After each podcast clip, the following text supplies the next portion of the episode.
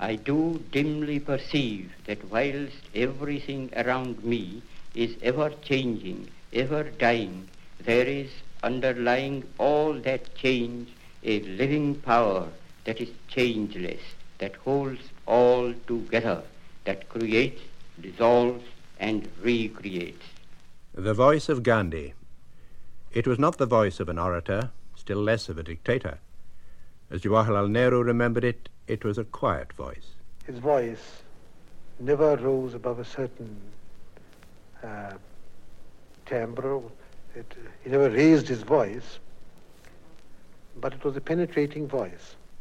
It was as a self made man that he impressed the great Muslim educationalist, Dr. Zakir Hussain, who was to become the third president of the Indian Republic. You see, in my view, one of the chief things to note in Gandhiji's life is that he was not born great. He was not born with things which usually help people to become great. He was born an ordinary man with ordinary capacities, and he literally hammered himself into shape. He chiseled himself into shape, he hammered himself into shape, as the case arose.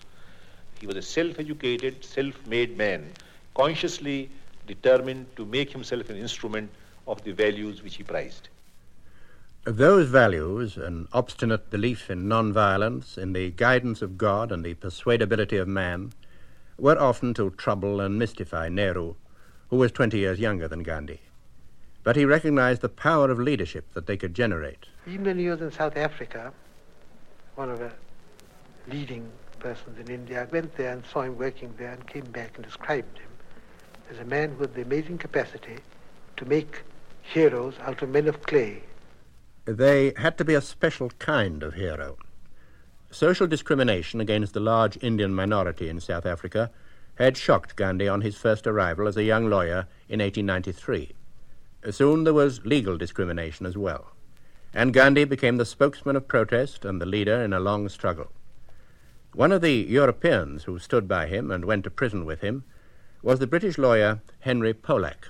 Yes, he felt that it was uh, necessary to advise his people that if necessary they should uh, go to jail in order to show that they were prepared to endure anything rather than accept this anti-Indian legislation.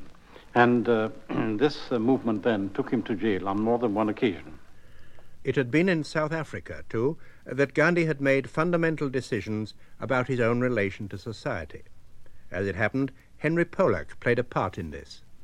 I went to see him off on a railway journey to Durban, and I gave him to read uh, a book that had very greatly interested me, uh, Ruskin's uh, book, Unto This Last. He was so fascinated by it that he couldn't put the book down all night till he'd finished it, and he immediately decided that he must change his way of life from that of the ordinary middle class uh, professional person to that of a farmer and uh, craftsman and uh, the simple life. That was in 1904. And so it was that in India, 18 years later, Judge Broomfield found that the man who stood before him in the Sessions Court at Ahmedabad was indicted as Mohandas Karamchand Gandhi, farmer and weaver. Yes, now you draw my attention to it. It is uh, true that um, in the course of his statement, he described himself as a farmer and weaver. Actually, Mr. Gandhi was a Banya by caste. The Banyas are, are not farmers or weavers, but um, bankers or professional men. But it is quite true that ever since he began his political life, he identified himself with the people of the country. The weaver was also mentioned, no doubt, because he strongly believed he was, in that sense, uh, reactionary. He strongly believed in promoting village industries, weaving in the villages, with the idea of counteracting the industrialization of India. And that meant something more basic than the village loom. It was the spinning wheel which Gandhi revived and spread through the country for his attack on rural poverty, uh, that became the symbol of freedom and the point of endless controversy. It is as inseparable from his public image as from the intimate picture of his ashram or settlement, uh, which his English friends came to know, among them the young Quaker Reginald Reynolds. I always remember him pointing to his spinning wheel and saying, It's quite wrong to say I don't believe in machinery. This is a beautiful piece of machinery. But um, he judged all machines, and in fact, he judged every form of material progress by what it contributed or took away from life. Therefore, I want simple machines, not big monsters which nobody can possess. This is Maurice Frydman, Polish by birth, engineer by training, helper in Gandhi's rural work by choice. He said, My ideal is a machine which anybody can have. I personally feel that man comes first. What is good for man is good for Gandhiji. What is not good for man is not good for Gandhiji. But the difficulty arises in judgment, in the judgment what is good. And also, quite practically, in the judgment of what is immediately necessary. Dr. Hussain. I don't think Gandhiji would have insisted on the spinning wheel for all time. Gandhiji was uh, one of the most rational thinkers I have come across. I am quite sure Gandhi was not primitive by principle at all. He was primitive out of necessity, out of the necessity of the situation, because the primitive at that time, the apparently primitive at the time, was the only practical thing to do. Out of the necessity of the situation again, Gandhi was prepared to recruit soldiers for the British Empire when it was fighting for survival in the First World War. And out of principle, too, India must earn her title to national freedom, and Britain must be trusted to recognize it. But the recognition that came after the war in a new plan for constitutional advance lost much of its effect when the government of India, alarmed by post war restlessness, brought in special security laws. Though these powers were never used, they were deeply resented. Gandhi organized his own campaign of protest on the principles that he had tried out in South Africa, and without the support of political nationalism as represented by the Indian National Congress. But in the Punjab, which he was not allowed to enter, the face of violence showed itself. Troops fired upon an unarmed crowd at Amritsar, and martial law was clamped down on the province. And on Gandhi's home ground in Bombay and Ahmedabad, rioting and bloodshed had disfigured his movement. He suspended his campaign fasted in repentance, and helped the authorities to restore calm and order. In Maurice Frydman's view, it was the kind of readjustment that he would often have to make. As usually, overestimated the non-violence of his followers. He did like everybody else does. He judged others by himself. And his continually repeated mistake was overestimation of of people, putting too much faith. But that was also his greatness. And presently it came to be seen that Gandhi's faith and his unique appeal to the masses were indispensable in the movement for independence. Political nationalism had up to now been the concern of the wealthy and professional classes on the one hand, and on the other of terrorist revolutionaries. Gandhi rejected both approaches. In tremendous tours through the countryside, he took his message to the grassroots. The effect was something that Nehru never forgot. It was a wonderful change. After all, he, he said something very simply in those early days to the peasants and others. Don't be afraid. It's a very simple thing to say. But the amazing thing was that they were not afraid after that. They somehow got courage and, and a poor peasant, half starving, his back broken, by suffering and all kinds of things, simply straightened his back and uh, was not afraid. This astonishing change over the countryside. But there had to be a change at the top. For the Indian National Congress, a new approach, a new organization, a startling new program of nonviolent action. For its leaders, at least outwardly, a new way of life. When he came into the political field in a big way and made well, rather astounding proposals, asking, for instance, lawyers to give up their practice and uh, live simply and uh, on next to nothing, wear everybody to wear hand-spun clothes made in the villages. The whole, the whole atmosphere changed, and many of our older leaders who wanted to cooperate with him, nevertheless, were not quite clear what all this meant, because they had been thinking differently. There was a conflict for some months, maybe a year. And maybe much longer. The South Indian leader, Rajagopalachari, took a look at non-violence. That was not the reason why they preferred Gandhiji's plan. They preferred Gandhiji's plan because it was the only possible plan and it looked efficient. A new technique. That was the attraction. His sainthood and his good quality was an incident to that technique. You want a good man to use that new technique, and here he was. But that was not the point of attention. I had completely lost hope in the, in the program of the Congress so far as the moderates went, and I was an extremist.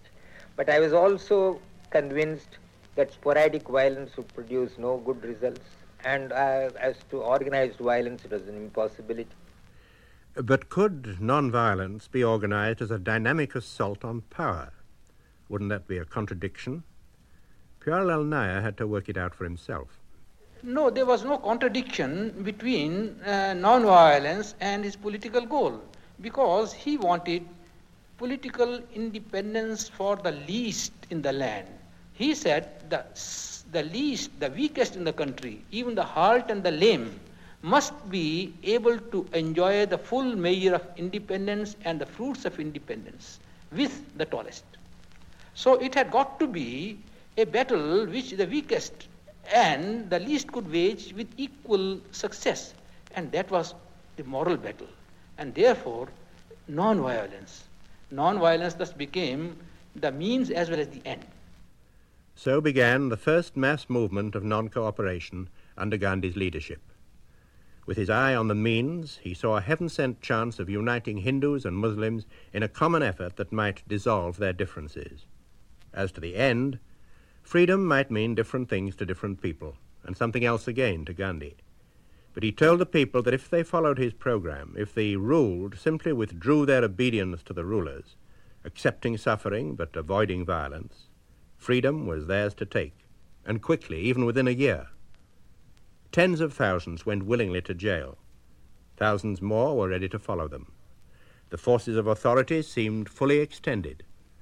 And the last big push had been signaled by Gandhi when the news of an isolated act of ferocious mob violence caused him to call off the whole political operation.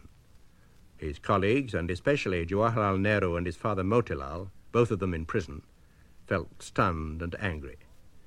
The boy who was to become Nehru's brother-in-law, Raja Hutheesing, was one of those who had just offered himself as a volunteer when the chance of action and sacrifice vanished. It was the great disappointment. Here was a man who was willing to give up all that politics meant to me for a mere idea. And I was really disappointed. I thought that this way there was going to be no salvation, at least in my lifetime. And so far, no hand had been laid on Gandhi himself. He had published articles that were openly and deliberately seditious, challenging the government to arrest him. And now, at last, the challenge was accepted. On March the 18th, 1922, for the first and last time, Gandhi stood to be sentenced by a British judge. And with him, to answer the same charge, stood the publisher of his weekly papers, Mr. Shankarlal Banker. The conduct of the trial was, to my mind, very perfect. The judge was uh, uh, very courteous, very nice, capable of understanding what was in Gandhiji's mind. I think he must have sympathized also with the objects which Gandhiji put forth but he had to do his duty in terms of the law. It was not really a trial, since both of the accused had already pleaded guilty at the magistrate's hearing and now did so again. All that Judge Broomfield had to decide was the sentence. He had brought a long written statement with him, which he obviously wished to read. I felt pretty sure that um, the statement was likely to be political propaganda, not having very much bearing on the only issue, which was the amount of the sentence. However, I saw no objection to his reading it. I allowed him to do so. That, I think, was um, one reason why he was pleased with his trial. I let him have his say.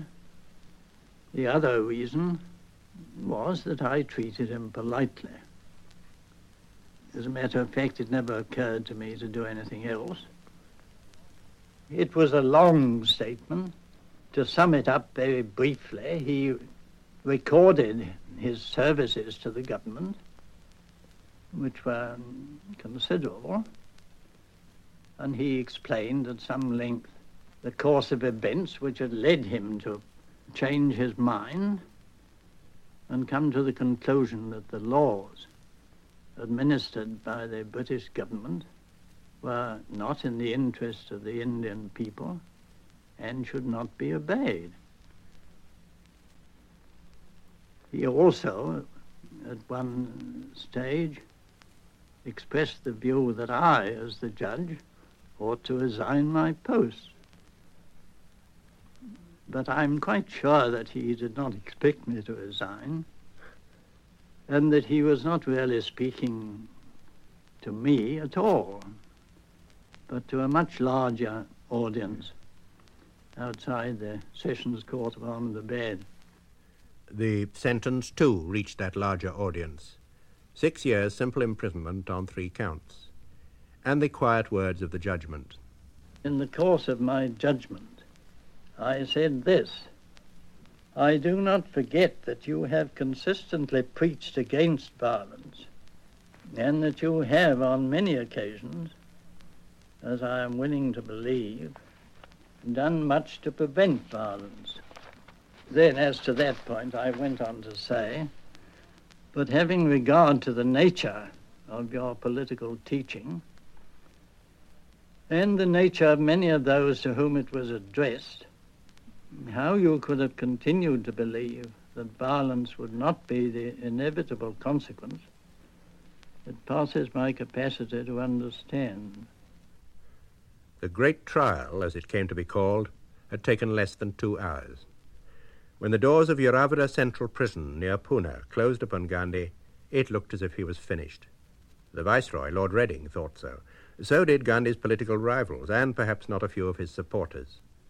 The acute attack of appendicitis that made headline news after he had been there a couple of years might indeed have finished him. But it led to the remission of the remaining sentence, and it added to the legend. Patrick Quinn, as a young assistant at Yerrawaddy, began what was to be a repeated experience of Gandhi as a prisoner. Chiefly the fact that he was simple and honest, you know.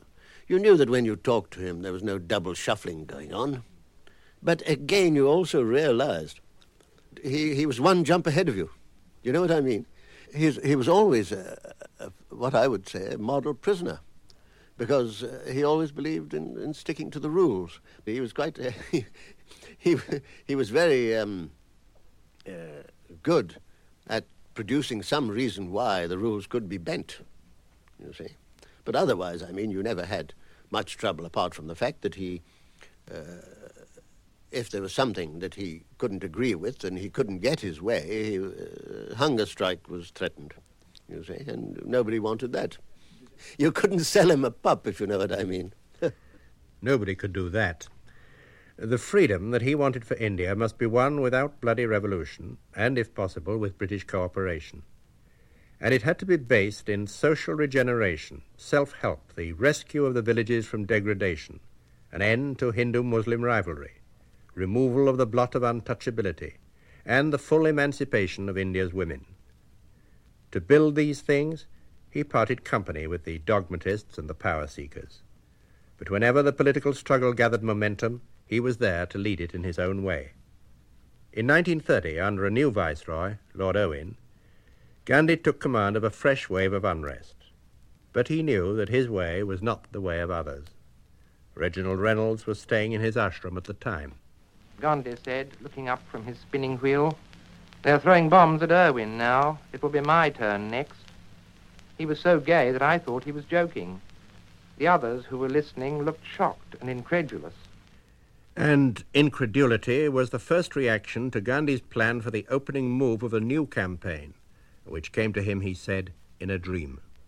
With a band of picked and trained followers, he proposed to march 241 miles from his ashram to the coast, there to defy the government's salt taxation laws by the ludicrously simple process of gathering salt deposited by the sea.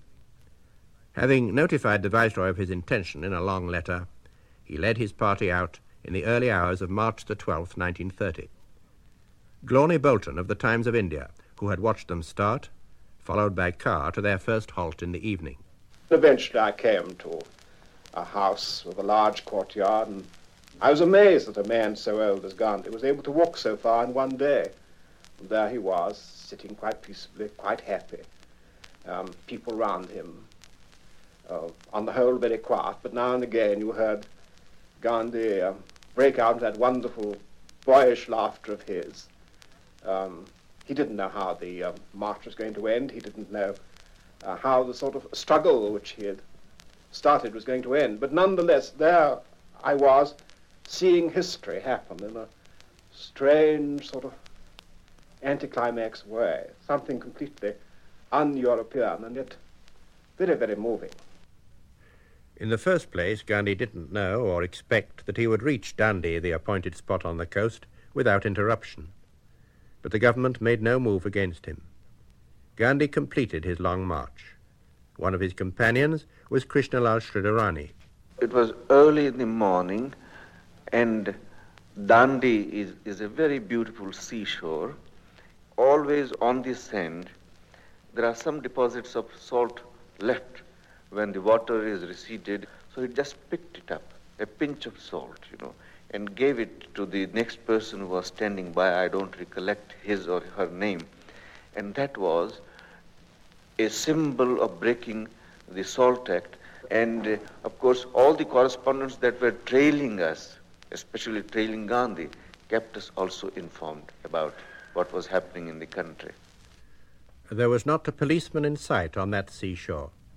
But what was happening in the country when the mounting expectation was broken by that signal for nationwide action sent 60,000 people into jail. It was only when two isolated but serious cases of armed disturbance forced the Viceroy's hand that a police party in the dead of night aroused Gandhi and his companions in their village quarters under a mango tree. In the midst of that excitement, there was one man who was completely unmoved and very quiet and very self-composed, and that was Gandhiji. He asked the police superintendent to have t- to give him time to brush his teeth, and he brushed his teeth with a twig like any other Indian in presence of the policemen and all of us. Then he asked the police superintendent to read out the warrant, and he was behaving as if nothing extraordinary was happening. And so, this time without trial, under an old regulation, back to Yerravedda jail and to the care of Patrick Quinn. I met him at the gates, and uh, he was very pleased to see me and laughed quite heartily. He just said that he was delighted to renew our acquaintance and to uh, start teaching me Gujarati again. I wasn't particularly good at uh, conversation, and I, I, I had already studied Marathi, which he knew. But we used to spend, I should say, a very pleasant one hour or so every evening talking not only about Gujarati, but about everything else under the sun, you see. The things they talked about couldn't always be pleasant. Outside the walls, India was seething with the great movement that Gandhi had called into being, and sometimes with things for which he had not called. Four men were to be hanged for murder. Those four executions took place under terrific stress and strain, and we had um, about 50,000 to 100,000 people marching up from Pune city to the prison, marching and parading and demonstrating outside.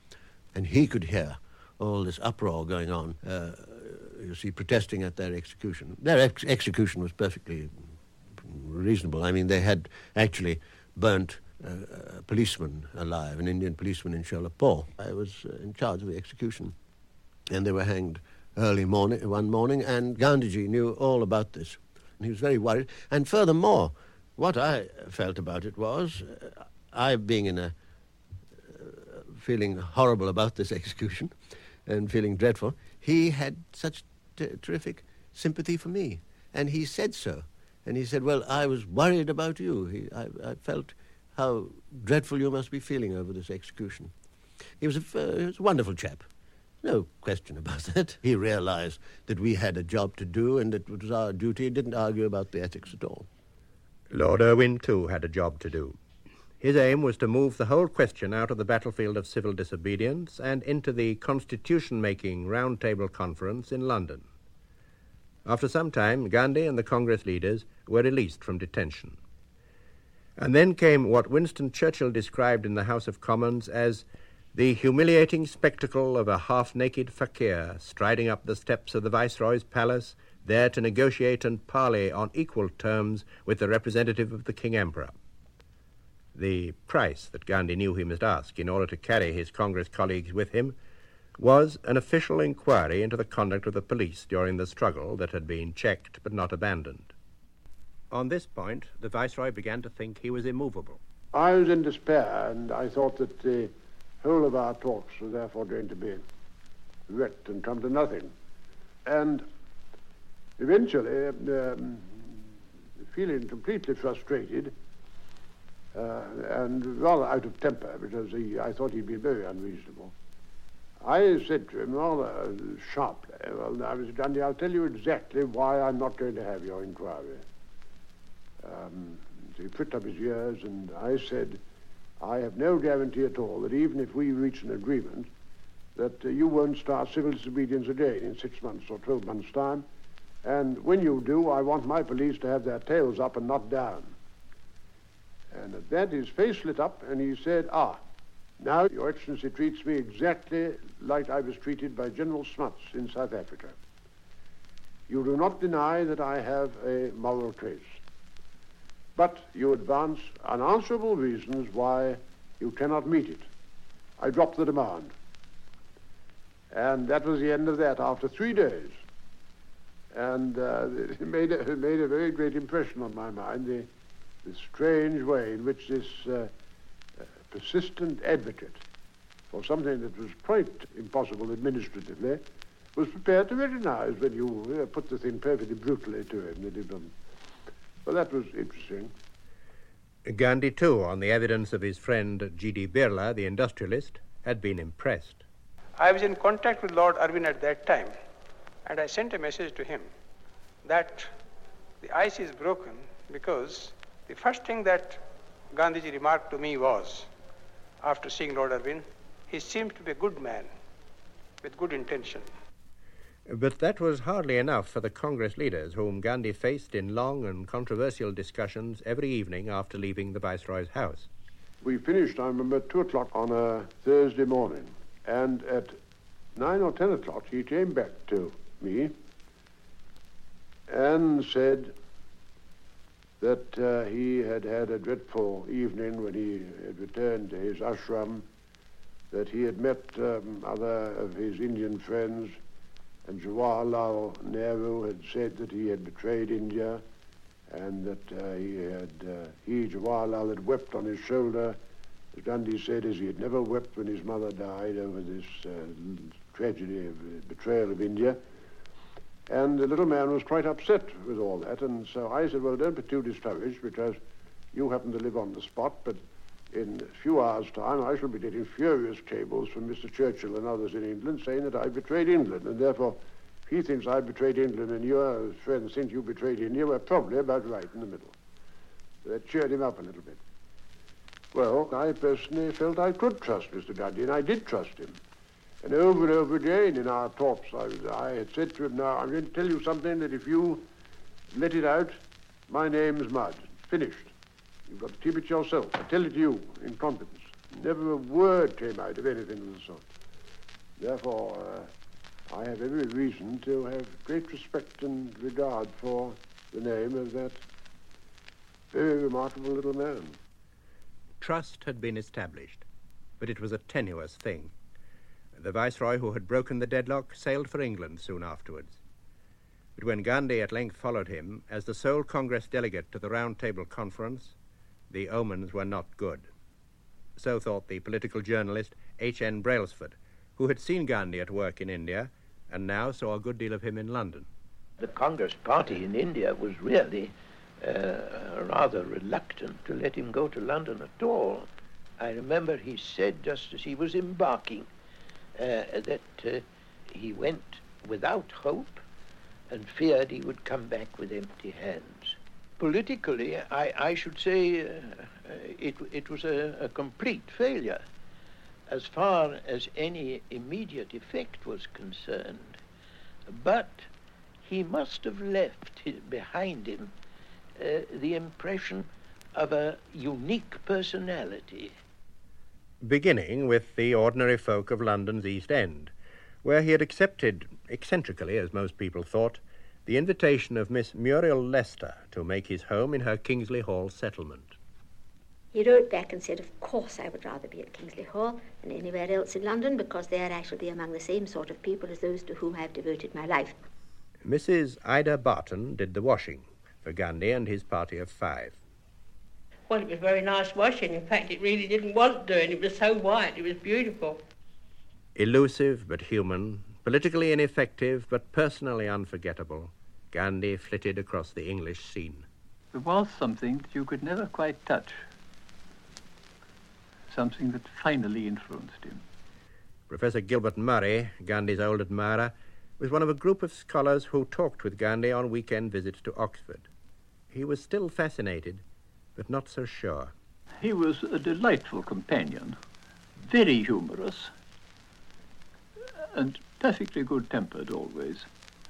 If you talked to him, he was essentially reasonable, and you could feel a sort of goodness about him. On the other hand, like other saints who have taken to politics, he was an extremely astute politician. Uh, I can remember a, one of the most interesting evenings I ever spent when Gandhiji sat on a, a, a table in a crowded room full of authors and journalists and intellectuals, and we plied him with questions. We were about a dozen young boys, drawn both from Oxford and London and Cambridge. Uh, all of us were socialists and inclined towards communism at that time. And we tried to um, push Gandhi into a corner so that he would admit what he was actually driving at was to support the capitalists and the rich. I felt that we had pushed him into a corner because, I mean, it was not even economics, you see. He talked utter rubbish. That is what I thought at that stage. For him, the most interesting and the most sympathetic experience he had during his whole stay in England was when he went up to Lancashire. Some of our friends were very afraid that uh, the reception there may not be very welcome because they were very hard hit at that time. It was feared that they would very much resent the fact that he was the author, as they thought of the boycott of British Lancashire goods. He had that on his conscience, and he wished to go direct to the mill workers themselves and try to get them to understand uh, what the abysses of Indian poverty really meant. They welcomed him when he came, and they cheered him when he left. Do you want your prosperity to be built at the misery of others? He asked. And they said, No. One of the operatives afterwards came to him and said, Mr. Gandhi, if I was in India, I would say exactly the same thing as you are telling us today. But it was harder to impress 111 other delegates to the London conference. As he, he put it, uh, they went into the conference, Muslims and Sikhs and, and untouchables, and they came out of it, Muslims and Sikhs and untouchables. And never at any moment was the Indian nation there. If the few of us who had seen Gandhi at work in India could have managed to get that across to the public, then history might have run rather differently than it did. But we never quite succeeded. Uh, he left uh, with the assurance that whatever happened to his unhappy country, I remember those words, uh, whatever should happen to his unhappy country, uh, he would never forget the kindness and hospitality he had received in England. His unhappy country was already torn by fresh disturbances. Gandhi must either dissociate himself from a new campaign or lead it. And the Viceroy, Lord Willingdon, was not disposed to get him off the hook by giving him the private interview for which he asked. So the resolution for a Congress struggle went through, and Gandhi was arrested. Outside the gates of Yeravada prison, Patrick Quinn, now a senior official, was waiting to receive him once more. Uh, he stopped in his tracks and said that this was becoming monotonous, and uh, laughed heartily there, you see, and then came in, as if he said, Well, this is my second home, you see, the Yeravada temple. And um, he was escorted back to the same prison cells which he'd known years previously. The yard was uh, an open yard with a wall, a wall all round it, and uh, there were trees, and there were flowers. It was a garden and a veranda to the cells, and he had these two cells, both left open. He used to sit there spinning, and uh, so on. Again, he had not been brought before a court, but here in jail, lying on his cot under the trees, Gandhi put himself on trial in the great fast for the untouchables of September 1932, and at the same time put his countrymen on trial. For the constitutional award that had been made in London, seeking to safeguard the untouchables by separating them from the Hindu community, could only be modified by agreement in India. He had terrific strength, you know, but we only hoped that it would be settled in time because he was getting terribly weak. And the thing about Gandhi was he was such a determined chap if he said he was going to do something, uh, not hell or high water would alter that, unless it was agreed to his satisfaction that uh, it was fair for him to, to give it up. Oh, of course. Uh, he bargained and bargained. I said nothing doing. That was Dr. Ambedkar, the political leader of the Untouchables and a formidable opponent. But a wave of emotion had spread through the country from the bedside of the fasting Mahatma, and accommodation was reached. He was never a Mahatma, and I refuse to call him Mahatma. You see, I've never in my life called him Mahatma. He doesn't deserve that title, not even from the point of view of his morality. One didn't have to be an opponent to be wary of the idea of a Mahatma. The socialist leader Acharya Kripalani was sometimes critical, but he had been a colleague of Gandhi since 1917. He repudiated the idea of Superman. He repudiated the idea of his becoming a Mahatma. I believe Gandhiji's message was social, political, economic, and not spiritual in the sense in which spirituality is understood. I would say that uh, we had enough of uh, see, gods and supermen.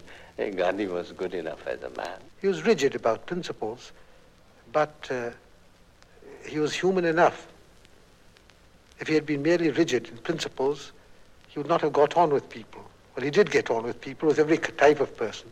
Whenever there were, there were conflicts amongst ourselves, we went to him, and he, well, reconciled us or it, uh, made us accept ultimately what his own viewpoint was. Sometimes, I'm afraid, we accepted it rather rebelliously, but we accepted it all the same. I have not known any man of that greatness who could tolerate opposition as much as he did and who welcomed discussion as much as he did.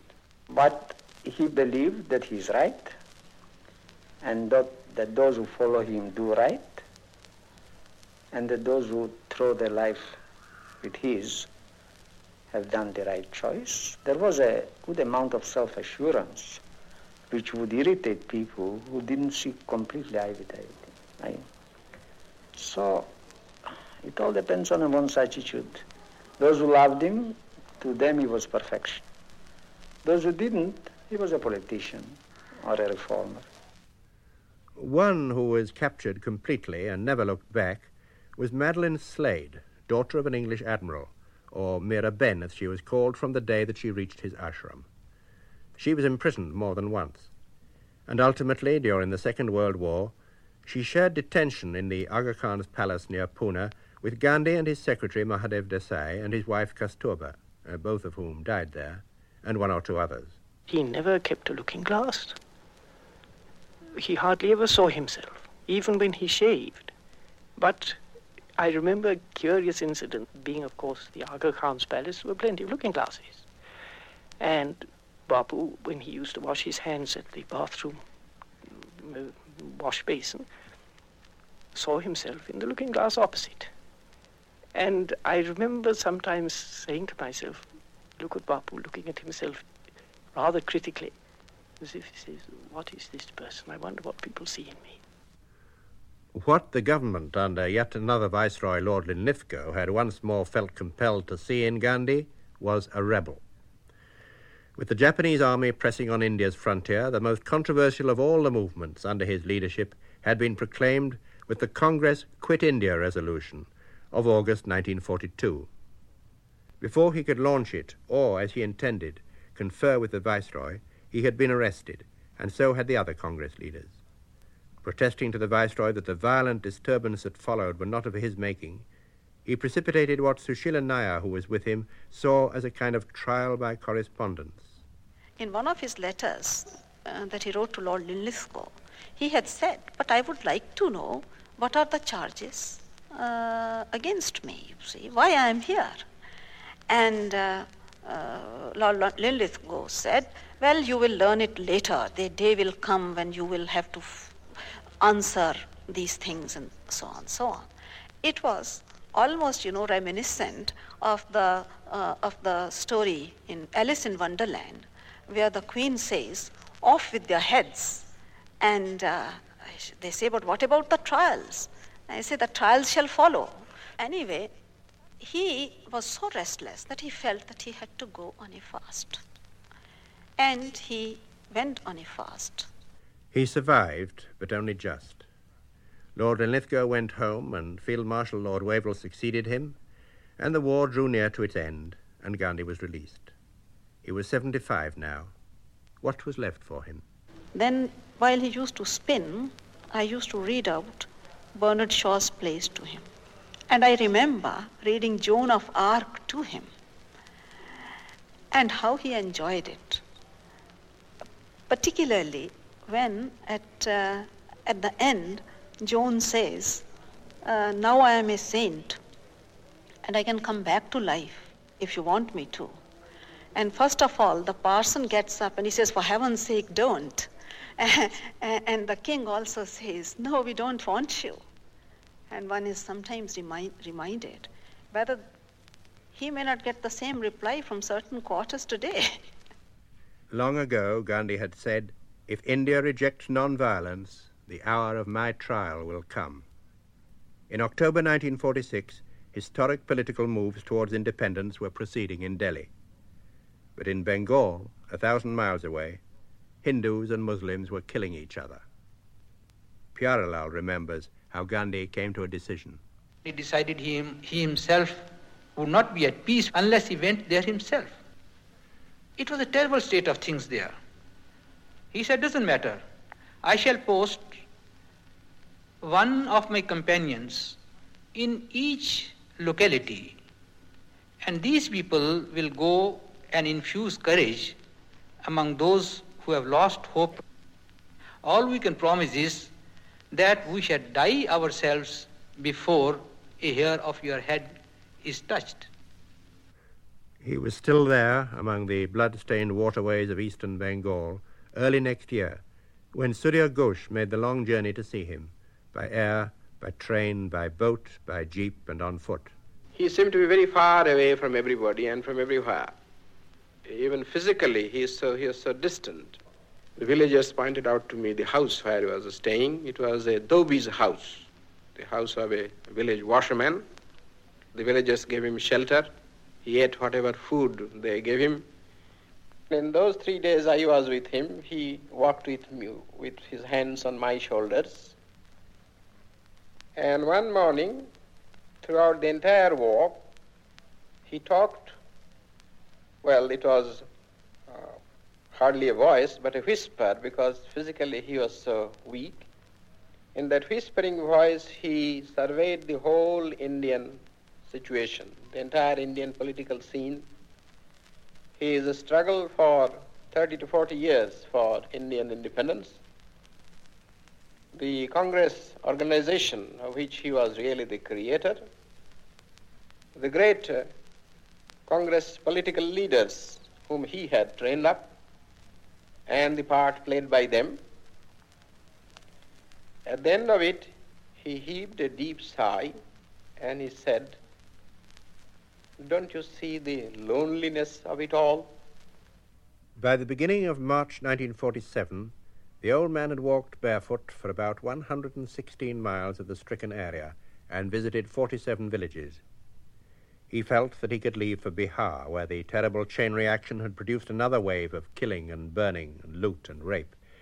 And then Lord Mountbatten arrived in Delhi as Viceroy, with power to settle the issue in any way that would secure the Indian leaders' agreement. From Bihar, in the rising heat of summer, Gandhi answered his call, winning his friendship at the first interview. But at length the time came for the Viceroy to tell Gandhi that Nehru and the other Congress leaders faced with the drift into violence and chaos, had accepted the inevitability of a divided independence. It was June the 2nd, and a Monday, which was Gandhi's weekly day of silence. It seemed quite natural to be discussing these grave affairs of state in such an irregular manner. And I felt no embarrassment at keeping up a monologue while Gandhi wrote his comments with the stub of a pencil on the backs of used envelopes. All the Mahatma's little scribbled messages were extremely friendly. At the same time, it was clear to me that he was in a state of considerable distress under the first impact of the plan. And I was a little afraid that he might make critical comments on the plan at his next prayer meeting. But he didn't. This is our own doing, was all he would say. And he went on fighting the fears and hatreds which he did not believe partition could extinguish. He travelled right up to the northwest frontier and to Kashmir, and then in the other direction, back to Calcutta where the great killings of almost a year ago seemed only too likely to be repeated as the day of a divided freedom approached. And there he persuaded H.S. Suhrawardy, the Muslim minister whom the Hindus chiefly blamed, to stay with him in one of the worst affected areas in an inspired but dangerous bid for peace. And it worked. On August the 14th, the day before independence and division, Sudin Dutta went out into the streets. I saw soldiers. There were still soldiers uh, with bayonets. But on those bayonets were little flags which people had fixed. And uh, Hindus and Muslims were absolutely dancing. Dancing, and lorries would come full of Muslims, would stop, pull up a Hindu, and say, Come here, come here, we are going to celebrate, or things like that. And when we saw this, I certainly could not uh, restrain my eyes streaming over because for a year it had seemed as if it was not worthwhile living in Calcutta. And then Gandhi had come. The first day, I think they threw brickbats at him and sticks at him. And then, of course, he talked to them stood there, and slowly, in two, three days' time, the atmosphere changed. And on the 14th, what we saw is perhaps the only miracle I have in my life seen. Next day, the new Dominion of Pakistan was inaugurated in Karachi, and at midnight, in Delhi, the new Dominion of India, with Nehru as Prime Minister at the stroke of the midnight hour, when the world sleeps, India will awake to life and freedom.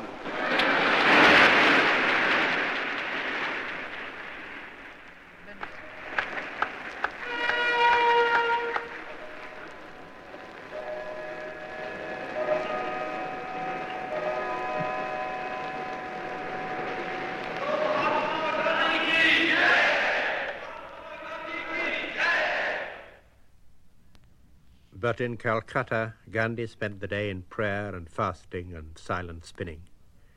In the divided Punjab, the worst violence of all was just beginning. In Calcutta itself, his peace mission was again threatened, and at length he resolved upon the ultimate sanction, a fast which would be ended, he said, only when the conflagration ends. Within four days, he got the necessary assurances, and this time they held. Lord Mountbatten, invited by Free India to remain as its Governor General, called Gandhi his one man boundary force.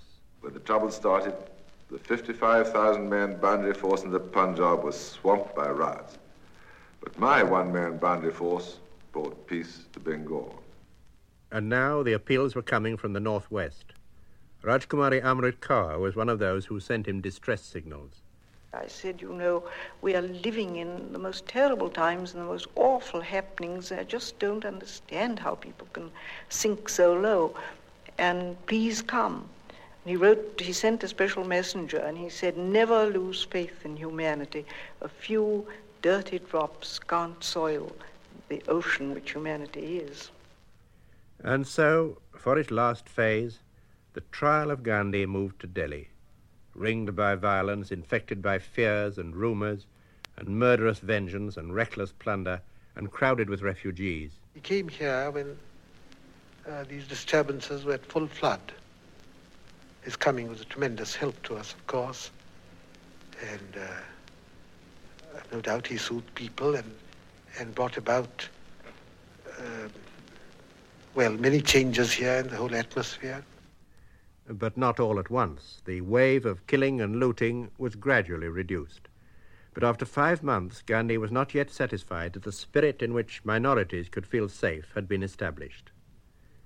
I feel helpless, he said. And then he added, I have never put up with helplessness in all my life. Suddenly there came once more the decision to go on a fast, his last. If Delhi were not to be at peace in his own real sense, he said, he would be better dead. That fast simply ended when the people gave the guarantee which he had asked for. But still, there had to be a sacrifice. If I have to die, Gandhi told his friends, it should be at the prayer meeting. Against his protest, there were police guarding Birla House where he was staying. But all who came to the evening prayer were unmolested. He would not allow them to be searched. And the last of his days was as methodical as any other. Brij Krishna Chandiwala had slept as usual at his left side. Well, that day, it was 30th of January, and Friday, and he began usually as he used to get up at 3 o'clock. He began his day, had his prayers. Then the whole day he was very busy. 5 o'clock was the time for prayers, but the talks did not finish so we were all very anxious. As he was very particular about having his prayers at the exact time. On a raised lawn in the Birla House garden, where there was a small pavilion, the crowd had gathered waiting for him. Among them was BBC correspondent Robert Stimson, who broadcast the same evening. As he got to the top of the steps and approached the crowd, he took his arms from the shoulders of his friends and raised his hands in salutation. He was still smiling. A thick-set man, in his thirties, I should say, and dressed in khaki, was in the forefront of the crowd. He moved a step towards Mr. Gandhi, took out a revolver, and fired several shots. I couldn't understand what had happened because I had not uh, thought that somebody would fire at him. So I moved and came in front of him, and I saw that blood was oozing out. Then I understood what had happened. For a few seconds he was standing, then at once he fell down, and he was dead.